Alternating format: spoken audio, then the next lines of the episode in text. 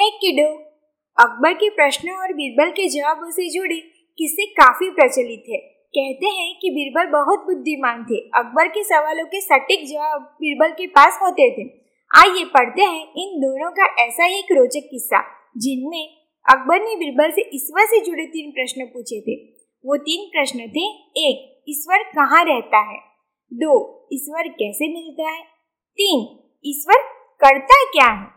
जब अकबर ने ये प्रश्न पूछे तो बीरबल बहुत अचंभित हुए और उन्होंने कहा कि इन प्रश्नों के उत्तर वह कल बताएगा। यह कहकर बीरबल अपने घर लौट गए। बीरबल इन प्रश्नों को लेकर बहुत चिंतित थे।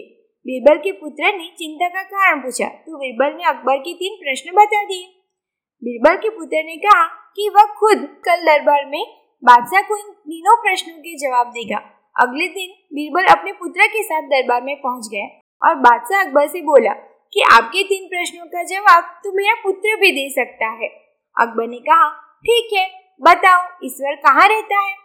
इस प्रश्न के जवाब के लिए बीरबल के पुत्र ने दूध मंगवाया, जिसमें चीनी मिली हुई थी। उसने वह दूध अकबर को दिया और कहा चख कर बताइए, दूध कैसा है? अकबर ने चख कर बताया कि दूध मीठा है।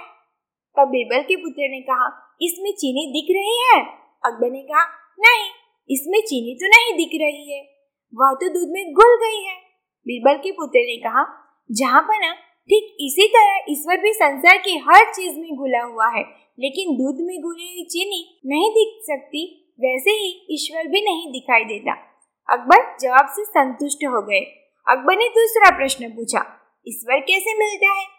इस प्रश्न का जवाब देने के लिए बीरबल के पुत्र ने दही मंगवाया। बीरबल के पुत्र ने अकबर को दही देते हुए कहा, जहाँ पना इसमें मक्खन दिखाई दे रहा है। अकबर ने कहा, दही में मक्खन तो है, लेकिन दही मथने पर ही मक्खन दिखाई देगा।